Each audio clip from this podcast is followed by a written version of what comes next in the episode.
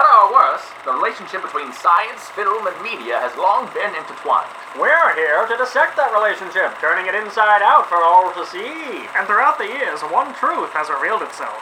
You don't need good science to make a good movie, but it sure makes it better.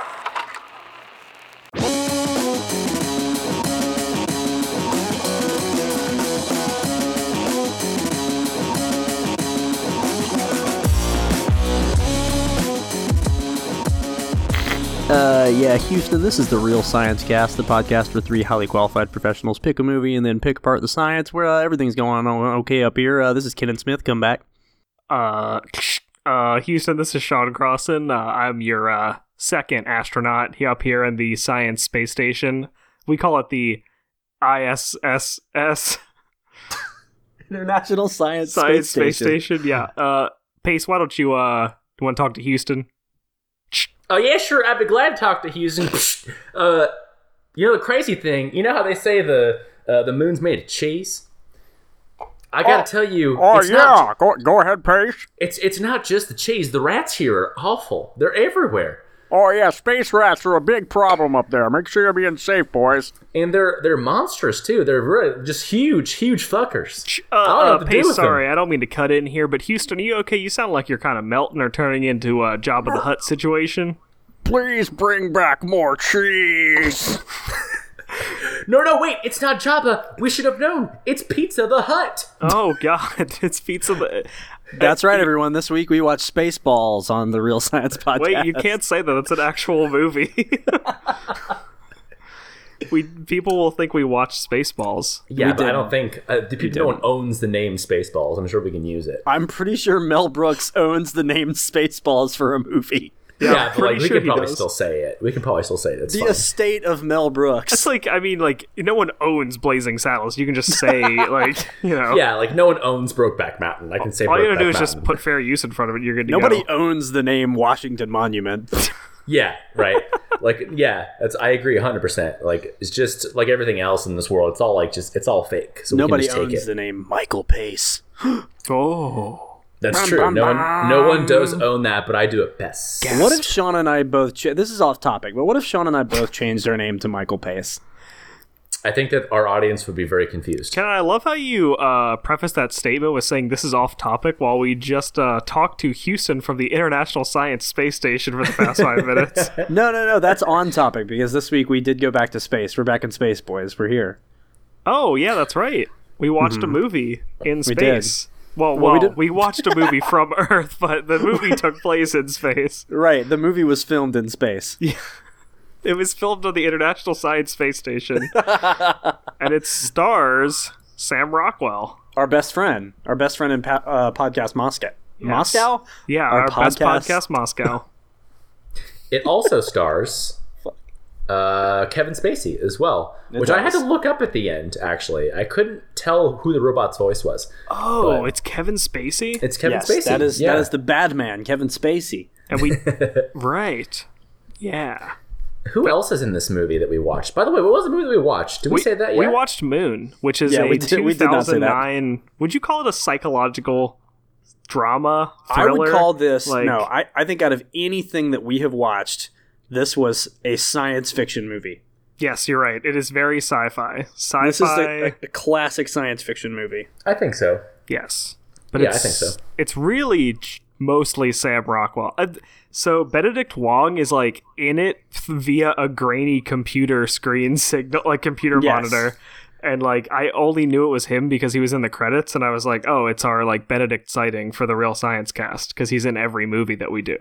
I also do want to point out that Matt Berry is in it. Um, and for any of you who have seen, uh, well, especially the IT crowd, he plays Douglas Reynholm, and he's going to be in uh, the What We Do in the Shadows TV show, and I'm very excited for it. Yep. Yep. Yes. Sure. I sure, want to that's talk about something that so much, do. but I'm not going to get us off topic.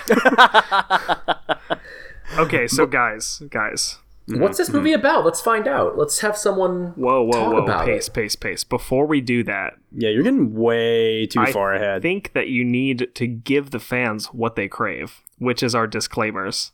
and I think they're long overdue because you said, like, the third word you said was fuck. Yeah, Um, and like people people probably listening to this and they're like, okay, so they're covering Spaceballs and they're in a space station and they curse a lot. I really wish I had some fair warning about this Right. content. And I didn't know they all want to kiss Sam Rockwell. who who doesn't, Kenan? That's fair. we have some very important disclaimers for this show of ours, and that is that we are three PhD scientists. So that means that we are very smart and we are well versed in all things of the world as we know it. And All things. what we're going to do is we're going to watch a movie, which we already did, and we're going to break down the science in that movie. And then we're going to tell you what's good and what's bad about that science in the movie. And um, we're also going to uh, we're gonna say some some bad words uh, that you would hear on any anything from you know either once in a PG thirteen movie, multiple times in an R rated movie, or who knows how much in NC seventeen. We'll say those words, and then we'll also just really make you laugh until you you your pants are wet. This isn't a gross. This isn't an X-rated podcast though, so we're not going to curse as many times as you would get in an X-rated movie. That's Um, correct. There also won't be any like dicks or butts or like Well, it's an audio medium, so yeah. Well, I just wanted to make like I'm not going to hold. I won't hold up a picture of a, a butt um, midway through the podcast. I we won't be listen to- exposed to each other's dicks and or Oh butts god. throughout Okay, okay. the All right. Okay. throughout the recording. All right, now it is X uh, the X-rated real science podcast. Welcome to Real Science After Hours. X-rated. God, that would be on that po- on Pop TV, right? Real Science Oh, God, After Hours. I honestly don't know. It would know. be on Crunchyroll. Okay. Fuck. Pace, thanks for those astute disclaimers. They're Yeah, very, very good. Um, we also have a tradition on the show where normally we run, uh, roll a d20 in order to figure out who is going to do the plot. Uh, but this time, while Pace was up doing something else, uh, Sean and I said, "Okay, last one to say not it does it," uh, and then we both said not it. So I think Pace is going to do the summary this time. I'm gonna go ahead and roll my d20. Okay, uh, all right. To figure out who's going to Okay, recap the Sounds- plot of this movie. sounds good. Do Uh, I believe that me and Sean are doing it, right? I did the plot last time. No, Pace, Hmm. roll your roll your d20. Me and Kenan are doing it. That's right. Yep, That's roll, right. Roll that d20, Pace. I got a 20. What'd you get, Kenan? I don't even believe for a half a second you got a 20. Uh, that's not as definitely true. But what, what did you get? Oh, I haven't rolled because you're doing the plot. I'm not doing this plot of this film. It was a terrible film. I'm not going to say. Whoa, whoa, boy, boy, Save boy, it for boy, the boy. ratings, Fireball. That's not true. I Actually, it okay? was okay. It was an okay film. I got a four. Okay, I got a nine, so I guess I'm doing it. Um, so this movie is very limited in regards to its scope of actors. It's mostly just Sam Rockwell the entire time being a moon boy. Now, this movie begins with a monologue um, about how the Earth. I, this is set in some unknown period in the future. We basically supply like 70% of our energy that the Earth needs from harvesting helium 3 from the moon. And because of this, uh, we have to have mining operations on the moon. And this movie starts off uh, with our boy, Sam Rockwell. He's on the moon Our son. and he's he's he's doing his job. You know, he's doing his work. He's he's harvesting. He's making sure all the harvesters are doing good, and he's hanging out with his robot friend Gertie. His robot friend Gertie helps him run the base, and throughout this entire time, they make they get shit done. What does And they- stand for? Gertie stands for um, good good elephants. Really, really thank you. Sean, what does Gertie stand for? I thought Pace was going to answer it. I thought so too, but then he didn't. I already tried my answer. Okay. It's All right. not good elephants. Really, thank you. Kenan, are you stalling and looking it up right now? Is that what you're doing? I did look it up, but there aren't any. There's just no information on Hey, what Kenan, robots for. are allowed to just have names. It doesn't always have to be a clever science acronym. Yeah, but it's in all caps. Like if my name was in all caps, it would just be like Kenan.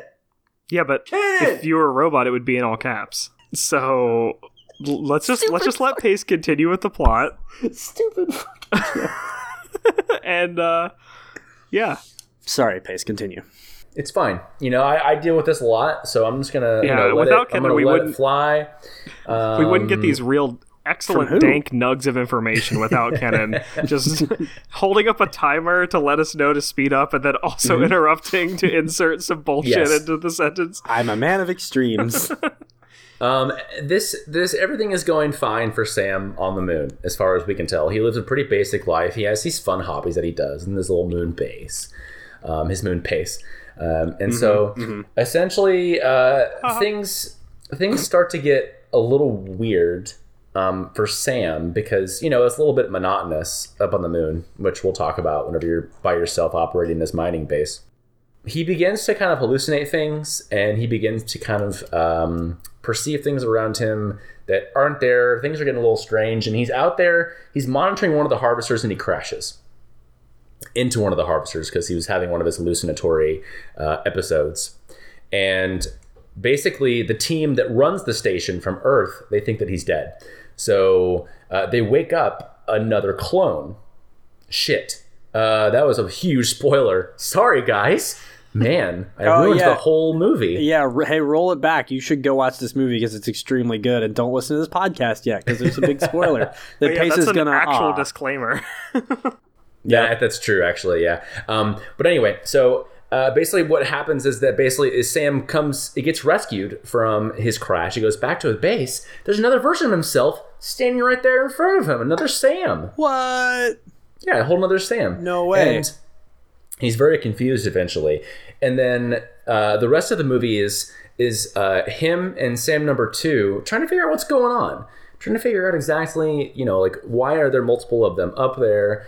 Because they were under the impression that they were going to be going home after their three year tenure, after their three year shift on the moon, to see their wife and kid. But no, turns out that's not the case No, it's not. they're just a bunch of clones because they already know they know how, know how to run the moon base. So why bring out more people when you can just bring in a new Sam that you make?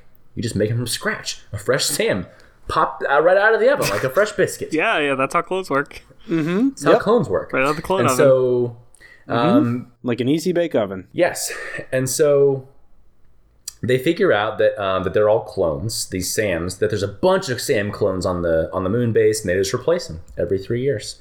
Uh, the first Sam starts getting very sick with some sort of clone sickness that we'll talk about. Moon it fever. very strange. Moon fever. Yeah, moon, Uh, moon dementia. Yeah, they call it Meaver. And so Mm, don't like that. that's unpleasant. Mm, yucky. Mm, yippee. and so the the movie kind of ends uh, with the first Sam basically dying more or less, and the second Sam uh, does you know he works to like destroy not destroy the base around around them, but they uh, he he basically works to make the base so that the next Sams in line will be able to communicate with Earth because they had previously had jammed communications with Earth. And then like some rescue squad comes, and that's basically the end of the movie because you know it's all about keeping up the f- the facade that you know these are actual humans and not clones. I did a bad job explaining the ending. Can you guys like help me out there? So ba- basically, when the original Sam that we see when he crashes, um, he was supposed to have died. So they o- they awoke a new clone to fill his shoes. But since the second Sam, we'll call him Sam 2.0, rescued the first one, they realized that like this rescue team that's coming was coming to make sure that the first clone actually died because they don't want the other Sam to discover him because he's just out Yeah. on the moon. So right. basically, after all this like investigation of figuring it out, the first Sam who is really really sick because he's like at the end of his three year clone period and apparently they start like dying. Basically decides to go back into the crashed rover and let the rescue team. I'm using quotes; they're not really a rescue team. Find him to basically say like, okay, yeah, he is dead. We don't need to disrupt the clone like army of Sams that we have. Does that make Right. sense? yeah, yeah, yeah. No, I think you filled in some details there that I missed. So thank you, Sean. Yeah. no problem. So that's the movie. That's the movie we watched. It was, Um, it was very good. That was very good summary pace. I really enjoyed that. Thank you, Pace. Thank you. I did so so good. Thank you so much. Such a good Appreciate job. that. Well, guys, Well, we got sorry to What? cut you off, Kenan. Well, I'm just gonna stop talking, and you can just take that over again. okay. uh well Okay. Cool. I Oh, really enjoy- Well, Pace, Sorry thank you so that. much. It's been great. You know what? This is the good part about the show where we talk about the science in the movie, okay? And that's what we're gonna do. We're gonna tell you about the science and what they fucked up and what they got right. It's gonna be really good, and you're gonna just have a really good time listening to us talk about it. And the first thing I think we should talk about helium 3, which they are harvesting from the surface of the moon uh, for the purposes of harvesting it, basically for, to, to supply the Earth. Yeah, that is. It's interesting you bring that up because that is like the foundation of why he's on the moon. Yes. And we did a little bit of research into H3, and it's not really as cut and dry as they make it out in the movie, I think. Yeah, I no, think it, it definitely isn't. I definitely think that they like do the proper thing that a science fiction movie should do, which is sort of rely on the fact that they're not explaining things and then just letting you run with that. Like it'd be a completely different thing if they're Oh my god, could it just turned into a dog! Slight update: Our boy Kenan uh, has had to jump off the call for an emergency reason, but we're gonna move forward with the science of this great movie. Uh, the first thing that we're gonna talk about being helium three and nuclear fusion. Yeah. No, wait, wait. Is it is it fusion or is it fission? It's fusion. okay. Now, Sean, what's the difference between the fusion and the fission? Okay, so for nuclear fusion, this is when the like the nuclei of atoms actually fuse together. So, say you had like a hydrogen atom, which is just like a proton, and then another hydrogen atom, which is another proton, and these fuse together, you would have like an actual new element. It'd be helium because it has two protons. It would be like an isomer of helium. So that process of two atoms physically fusing together gives off a tremendous amount of energy, and that is like a theoretical source of energy. It's like on Earth. This actually happens in suns a lot of the time, like the sun, because the sun is so Oh, the hot. sun. Yeah, like a lot of stars, they're they're so hot that the they can actually like catalyze these fusion reactions and then it's sort of like a chain reaction. Like as a fusion event occurs it gives off a bunch of thermal energy which is heat and that catalyzes another fusion reaction and you just get this giant like ball of gas that's on fire basically. And that's Yes. how the sun works. And that's also like why everyone on earth is like so is so fancy for this nuclear fusion right? Yeah because, it's a tremendous amount of could- energy. if we could figure this shit out then we would have uh, we would have the energy crisis figured out for the next you know forever. Yeah. Right? Until the sun eventually actually uh, expands into a, a gigantic ball of fire and consumes the earth. Yes Right. but we still got 5 billion years. Yeah yeah we have like a long time or like 6 billion i don't remember. That's definitely like a low priority problem. Like Yeah. that's like that's definitely like after Trump and like after global warming and like after everything else that we have to worry about Yes, that's world. that's like pretty low on the list right now. um, But what we do currently use as like a nuclear form of power is nuclear fission, and that is yes. like the name implies. Instead of when two atoms fuse together, this is actually the energy that's released when a single atom breaks apart into two separate ones. Splitting. Yeah, atom. exactly. Splitting the atom. Um, and so this happens with larger elements. So, like hydrogen is really small; it's just like one proton. But with larger elements like uranium or something that's has large atoms, these can they're the atoms are less stable, and it's easier to break them. And that's Yes. actually what we use at nuclear power plants, and we harness that energy that's released. Yes. Yeah, Yes. Although that is problematic because it also produces nuclear waste. right. Which is just like the leftover stuff after the reaction that we can't use. So. Yes, and also also leads to zombies. Well, yeah, but that's Right. that's for another episode, Pace. yes, yes. Um, but so well, with like the helium three though, in this movie, how exactly uh, like how would they create? Why, why, is helium three the the one isotope they want to go for so, in in this movie to to create energy? full disclosure on this pace, like Kenan and I were, were reading about this, and we're not like particle physicists or like nuclear definitely physicists. not. Like we we don't. This is really out of our scope of practice. But from what a cursory googling could find, it's basically That's the um, formal name for it. Yeah, it's essentially it's a helium atom, so it has two protons, but it also has one neutron, and it is non-radioactive, and it can be used in the fusion process to create H4, which is a helium with two neutrons. So you basically take this H3 helium and you add a neutron, and that is a fusion reaction, and that gives off a bunch of energy. So this is more like this is like the theoretical source that we would be able to use to harness fusion power for use on Earth.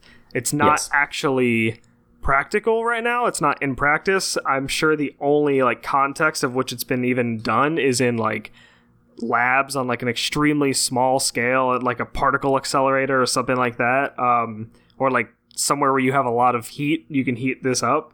Um, but we don't actually have like a productive source of energy from this. Right. But in theory, in the future, people think it might be where it's at. in theory. And to like in case it also wasn't made clear like nuclear fusion creates a lot more energy than nuclear fission does. Like three to four times more energy depending on like the atoms that you're working with. Right, yeah, so it's that's just like- why people want to do that. And if you use H3, your product is just helium, so it's non-radioactive. You don't have any nuclear waste; you just have helium, it's already in the atmosphere which is great because we're actually losing helium because it's less dense than air. So it's just like floating Wait, up are into we the, losing you know you know why we're losing helium because people keep on sucking it into their lungs to make funny high-pitched voices You're right, you're that's right. why we keep the losing it high-pitched voice helium crisis is ruining this yeah nation. that's the reason ah those irresponsible kids Yeah, but uh, so this would be a way to make more helium. But the idea of harvesting it from the moon. So initially we were confused because we were like, okay, how is putting like a giant tractor on the moon get creating energy? But basically, what they're saying is that there is H3 helium in the like on the surface of the moon, like mixed in with the like sediment um, Yeah. in the crust, Right. And well, I guess it's not crust, but i in the ground, and they can essentially like dig up the uh, moon rocks and like isolate the helium from it. Um, Yeah. we were looking Yeah. at this. Apparently, there's like it's like 50 parts per billion of H3, which seems like a very small amount. Um, I don't really know like how they're actually 50, getting 50 parts per billion yeah parts per billion. yeah, that's not. That's. I mean, it's not a whole lot. Right. That means like definitely not a whole for a billion molecules, there are 50 helium. 50 of them are helium. Yeah. So- yeah, it's not exactly a lot. It's pretty small, but apparently they're able to harvest enough helium from the moon surface. So you know, maybe they got maybe they got uh, high yields with that uh, with that fusion reaction. maybe it doesn't you know? seem that feasible to me, to be honest. Like just looking at how we rate the science, like I don't Yeah. think you would get enough helium from just like tilling the moon surface to like power the Earth for like an infinite amount of time. And that's Right. also assuming that we could get this reaction to work, right? Yes. So Uh, agreed 100%. I and I like I think it's also fun to mention that like this this idea of getting helium 3 is not absent from today's like political and scientific ambitions because it was part of Newt Gingrich's 2012 presidential platform for for energy independence. So, I mean, given this is Newt Gingrich, It- so like that, that's the disclaimer of that entire sentence. it's so wild to me to think that people are proposing like i understand it takes a lot of time to get an operation like this running but you'd think that we should like have a mechanism to actually like produce sustainable fusion energy before we just start harvesting h3 right like Yeah. assuming there's actually enough on the moon you could get wouldn't you think that you would want this process to be working like that's like stockpiling uranium 50 years before you have a nuclear like nuclear fission down.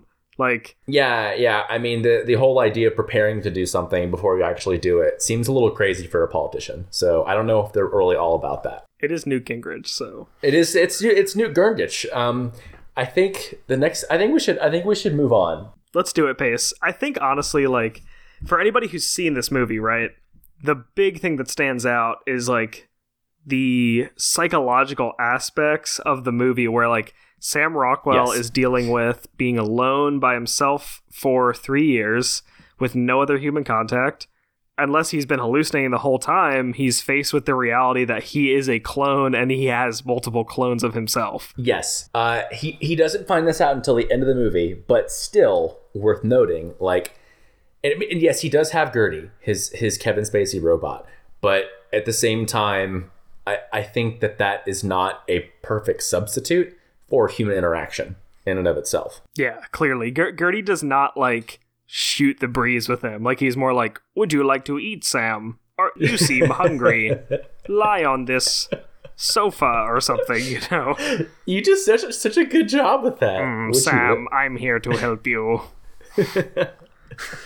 Uh, yeah, he wouldn't exactly be the, the the right friend to play cards with and have a beer with. Um, I can say that like the the effects of social isolation are definitely very well documented. Most a lot of it through very cruel experiments that were done back in like the 70s and the 80s whenever like uh, regulatory guidelines for research were not as cut and dry but it is like pretty clear that if you spend extended periods of time in loneliness it can have a wide variety of just negative negative health effects i don't think that loneliness is what's causing his clone sickness R- yeah. at the end at the end of the movie. But um, it is established that uh, that being lonely for a long periods of time uh, can really negatively affect your sleep.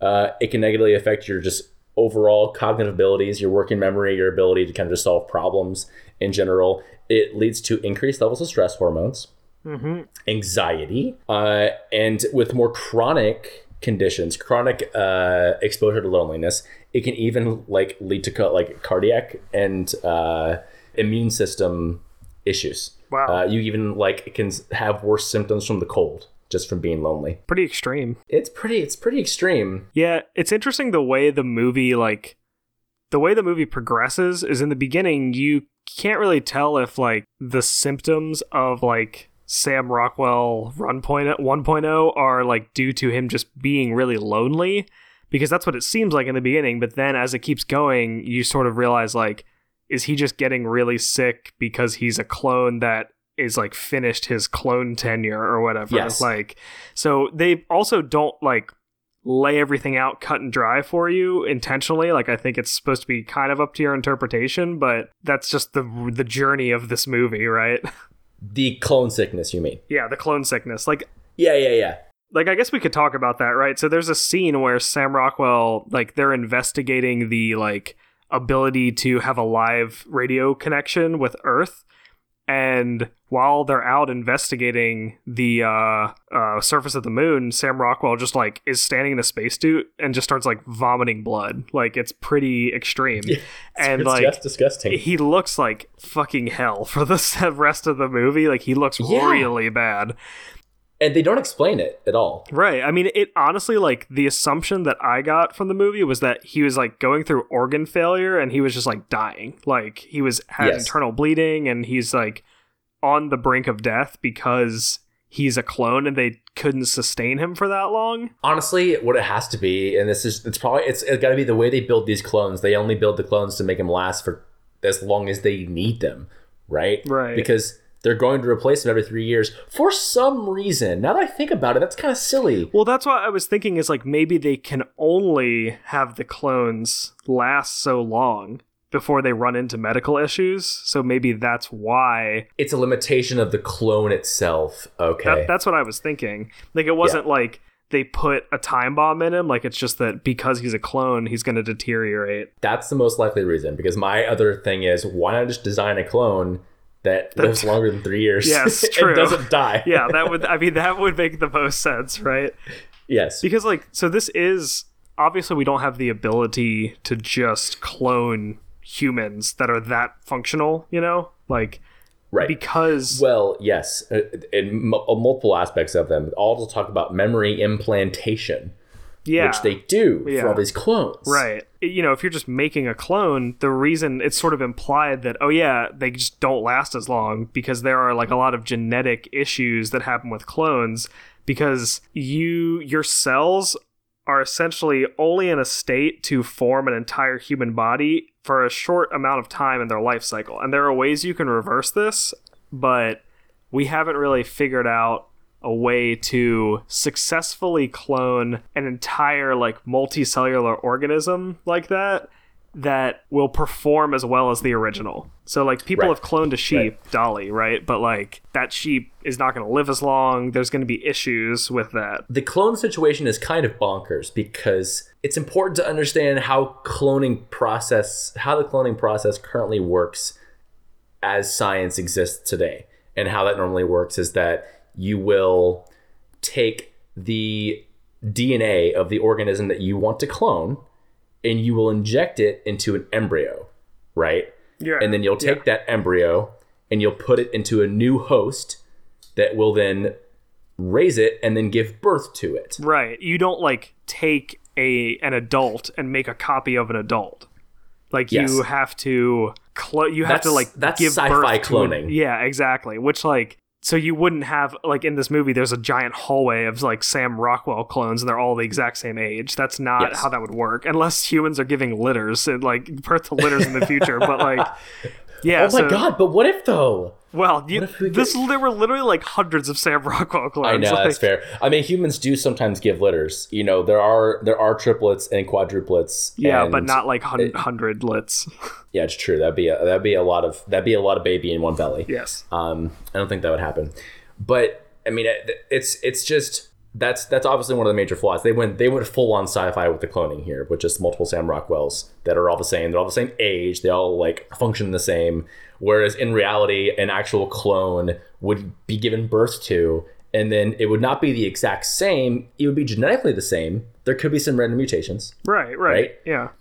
but it would be it would be mostly genetically the same but then you would have the effects of the environment that would affect it as it's growing up and it would be slightly different just like identical twins which are genetically the same for more or less for the purposes of here are clones Yeah, right basically. but then you see how different they are right, exactly. And then like you brought up actually the memory implants, right? Like all these clones have the exact same memory, even though Yes. they've just been like sitting in some sort of clone stasis, which is like a sci-fi clone thing because like we still don't have the ability to just have a person lay in a coma intentionally for like 20 years like that's just not a thing Yeah. so like I don't know if you I don't know anything about memory implant space. Do you know anything about the concept or if this is like actually feasible or what? i think to be able to implant a memory you would have to understand the basis for the memory itself and what makes up the memory and like wow that is a very like wide it's a very widely studied area is memory formation memory retrieval and things like that and we've talked about memory memory on the show before but you know it all comes down to you know a very like a, a set um, connection between multiple cells in your brain called neurons.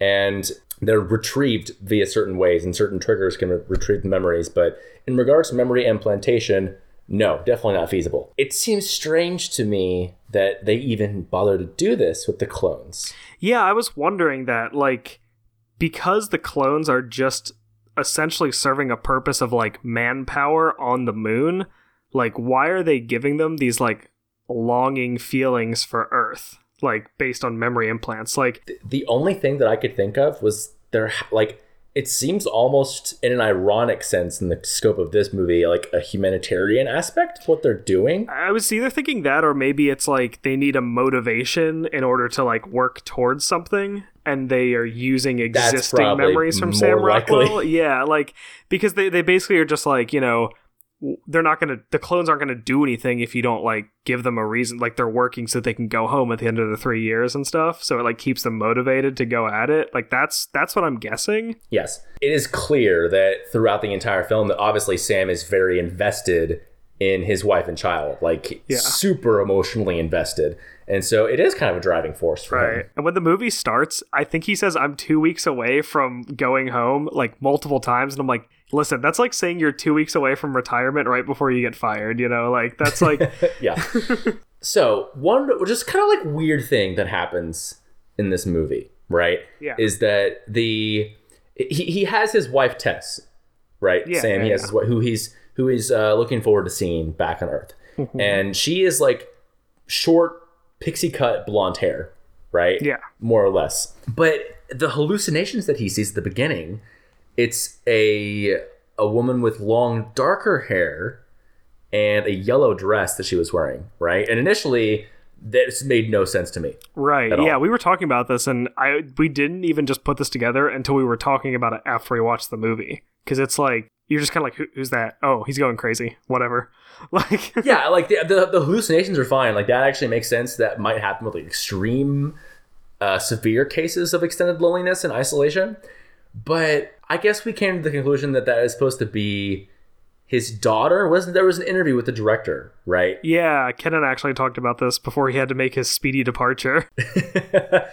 yeah, but he said there was an there was an interview with the director that was essentially saying that like like the existence of Eve, the daughter, who is like the original Sam Rockwell's daughter, Yes. is like her existence is like felt throughout the clones for some reason even though it's like the idea is that she's not a memory implant but like they all know who she is and they all are like connected to her like as her dad yeah, but then why wouldn't they see their wife too? I don't. I don't yeah it doesn't make any sense like it honestly reminded me of like it, this and this wasn't even explicitly in the movie this was like something that Kenan read in an interview with the director but it had like a very interstellar love is the fifth dimension Oh sort yeah, of yeah, vibe yeah, yeah, yeah, yeah. Right, like so I didn't even really focus on it that much because I was like, I don't want to detract from this movie.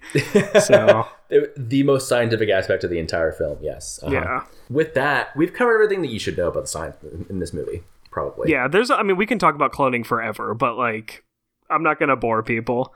We love it so much. We love it. We love science. Um. So I think that we should rate this good boy. Hey, there it is. that good air horn All right. that we have come to know and love. Um, Why don't you kick Sean, us- do you want to go Oh, first? Okay, I'll kick us off then. That's fine. Kick us off. Kick us off. All right. So I'm using my out of ten scale for 2019. I mean, now that Kenan's not Now here, kid's not here. we both agree that, that the 10 point scale is the best scale. Yeah, it definitely is way better. So I'm going to rate the science first.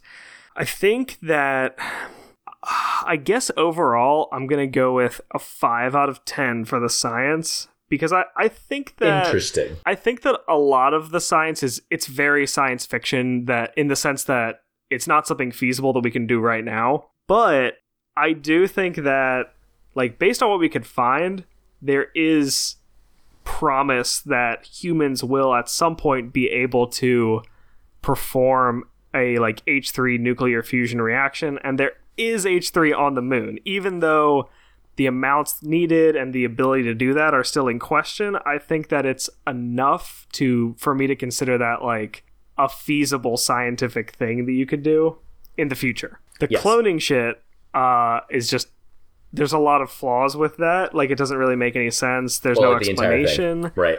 and yeah, right, exactly. And like also this is a thing with with clones, right? Like so Sam Rockwell is dying because he's got like clone sickness or whatever and he's like vomiting blood, but like he's still able to like function okay. Like his brain is still an organ, right? Like people always do Yes. this. Like your body's failing but your brain's fine. I'm like, you know, if you're a clone with like genetic abnormalities and like you can only live for 3 years, you got a really fucked up brain too. Like it's not like your brain works and everything else doesn't.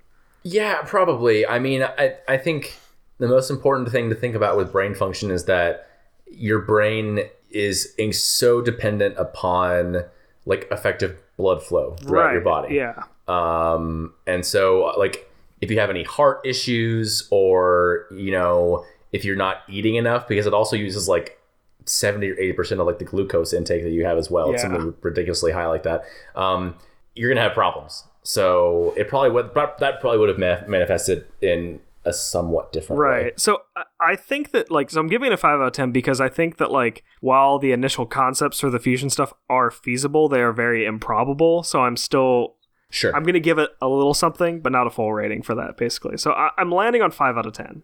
But I could be Okay. persuaded. And then for i mean i think that's pretty good L- let me let me throw this at you Okay. i've been thinking about our ratings Okay. and it it always comes down to we talk about like the the the good part of the foundation of the science and then we talk about how they extend it beyond something you know something, something crazy that hasn't been established yet. And we're watching science fiction movies. Like that's gonna happen every time unless we decide that we're gonna watch a fucking documentary. Well, but like, Like- when we watched The Martian, like obviously it was very it was extrapolated, but I think that the foundation was a lot more grounded grounded, right? Like he was, was, talking it was. about being able to like grow stuff on Mars and, you know, it's not the most feasible thing, but like given a set of circumstances you could do it. right now, if people were like, "Hey, can you do this fusion reaction?" All I have to go off is that Wikipedia estimates we'll be able to do it in like 30 years, which I don't even know what that means. That's basically. I honestly think when someone says, "Oh, it's estimated to be in 30 years," they're just saying like, "There's a lot of smart people. I'm sure we'll figure it out by the time they uh, like." Yes. do- Uh, a testament to the human spirit. so yeah, so that's why I mean I think it is possible to have like 10 out of 10 science in a sci-fi movie because of the way you organize the situations, but for this it is very futuristic intentionally. I agree, and that's uh, I'm gonna give this. I'm gonna give this six out of ten. I think. okay. um, because if I agree 100% with your assessment of of the helium nuclear fu- uh, fusion goals as aspirations. I think they did a, did a, uh, a fairly decent job with the representation of social isola- social isolation. We kind of talked about that like in Castaway uh, beforehand, which was a wild movie that we did, but.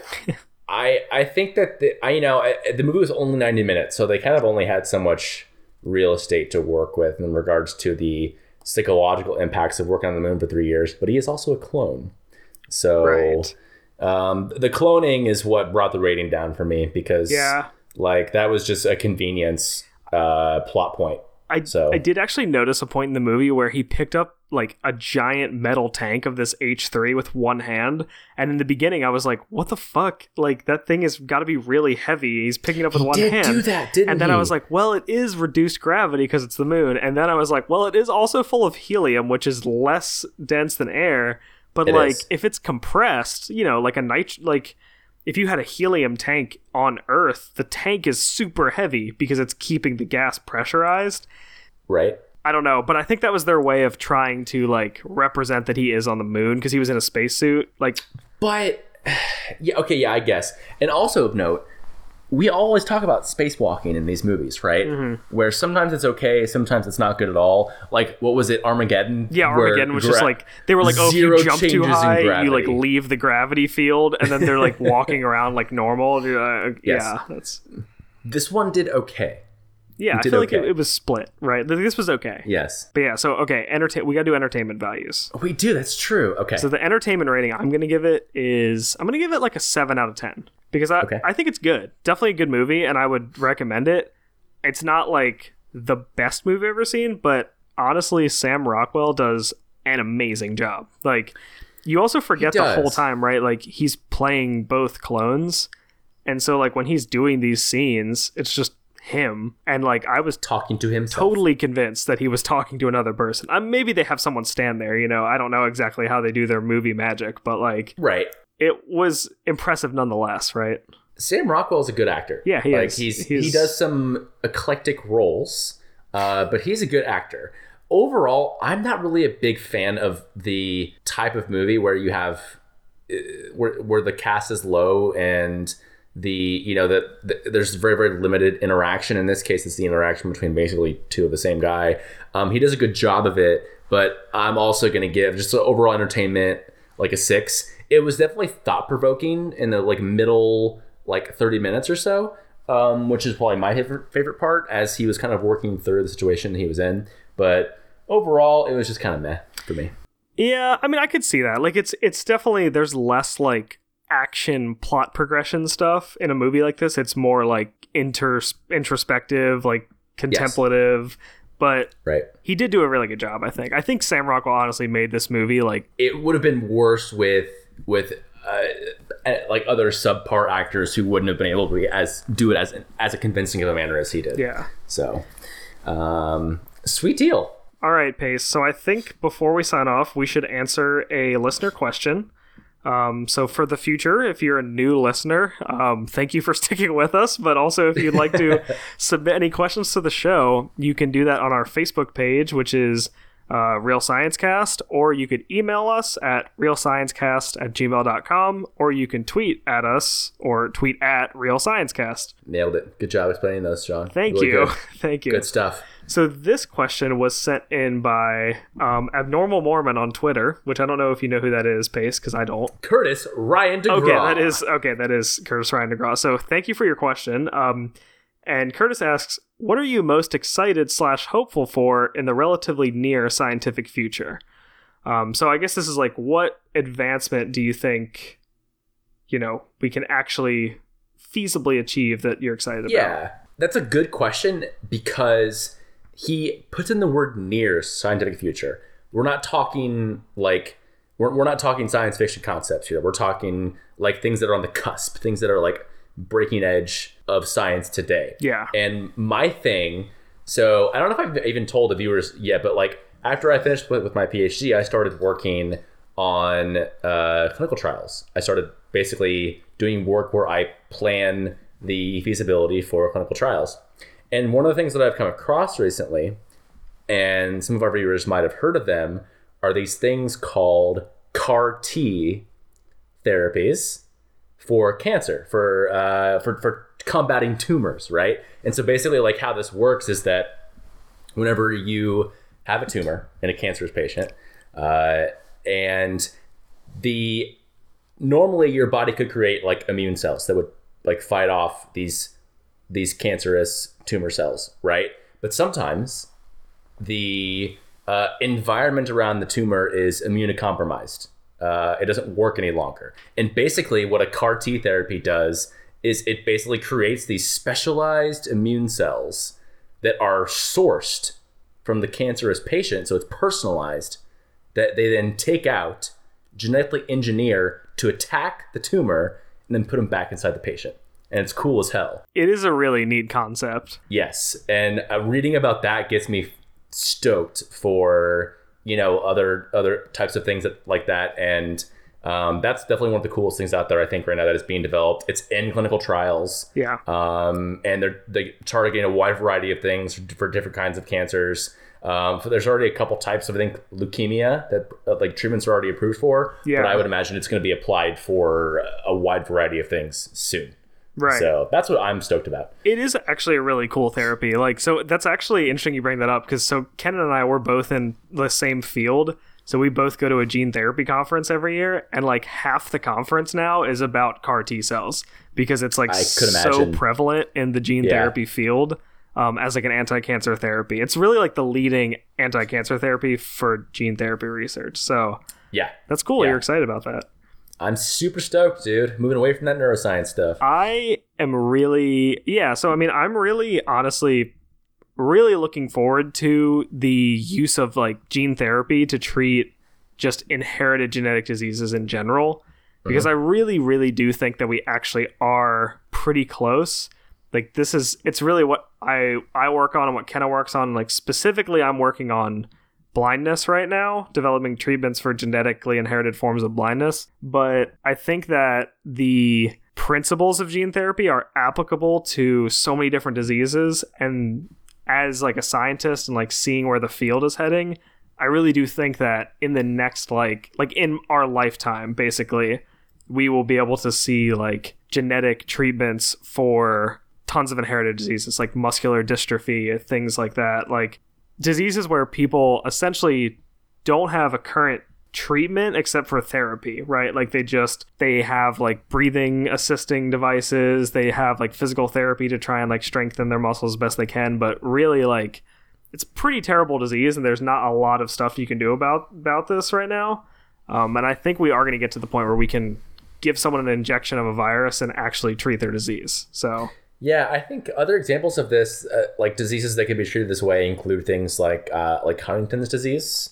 yeah, there's a lot of neurological diseases like C- uh, I think cystic fibrosis is like that. yeah, cystic fibrosis. Like uh, some of these diseases, they're like lifelong. I guess like quality of life decreases, and then some of them, you know, they people die like in their early twenties from them, if that, because they just can't live that long with these diseases. So Yeah, it's bonkers. it's pretty. I really do think I'm. I mean, I, I don't think I would be like working in the field if I didn't think that it actually had promise. So I'm thinking it's oh close. yeah, but for sure. I also group CAR T cells in th- with that like gene therapy um, aspect because I really do think that they are pretty sweet. I used to work on cancer before I switched, and I Did you? think it- I don't think yeah, I knew yeah. that.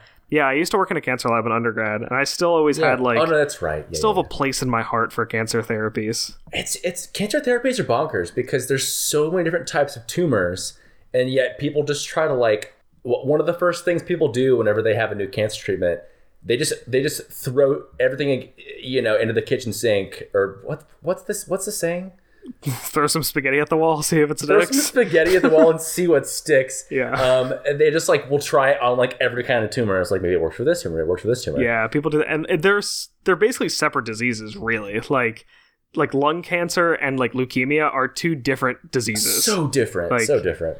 yeah, that's cool. I think that's a good question. Thank you for your question, uh, Curtis Yeah. Ryan so thank you. Curtis. Uh, and with that, Sean, I think it's time to close this puppy out. I think we should close this puppy out. Hopefully, Kenan's puppy is okay because his dog was having some distress. That's why he had to leave the show. But he will be back in two weeks. Join us for our next episode where Kenan will be back joining us, and we will be watching the fan favorite movie, all time classic, Ghostbusters. And let me let me tell you, Sean, I I I ain't afraid of no ghost. wow. I ain't afraid of no ghost. Good. I'm glad, Pace. Because if you were, then you would have to call somebody, and I don't know who you would call. I don't know who I'd call. I'm not sure what this voice came from. I think initially it started out as a Bill Clinton impression, Yeah, you kind of sure sound like it is now. a like southern gentleman, but like I ain't you're. afraid of no ghost, Well, that sounded even okay. Well, but yeah, so we're going to be doing Ghostbusters. Obviously, those of you who have seen Ghostbusters, which hopefully most of you have, would know that you know it's not about the science; it's more about the comedy. But we did actually get a lot of Ghostbusters related questions on our mailbag episode, and I think it's worth addressing it. So we decided like let's do it. You know, people have seen the movie; it'll be fun. So two weeks. That date is February 20th. Nope. Yeah. It'll be released on February 27th. Right. Yeah. Okay, so join us then for Ghostbusters. Anything else, Pace? deal. No. And that means that it's time to always to always get get drunk and do science and that you always need good good science to make bad movies, right? Why don't we thank uh, Otis McDonald for the use of his song Third Eye Blimp Oh, as the Otis. intro and outro oh, of our thank podcast? You, Otis. Oh, such a good song that we used by by by by Mr. Ronald. Right, and I would also like to thank all of our listeners and especially our patrons. If you would like to join our Patreon, uh, you can go to patreon.com and you can look up Real Science Cast. Um, obviously, the show will continue to be free, but any amount that you donate helps us reach our goal of creating extra content, getting new equipment, and we really appreciate it. So, We do. thank you We for that. My name is Sean Crossan. And I'm Michael Pace, and Kenan Smith is a doofus. He's not here to defend himself, so I guess it's true.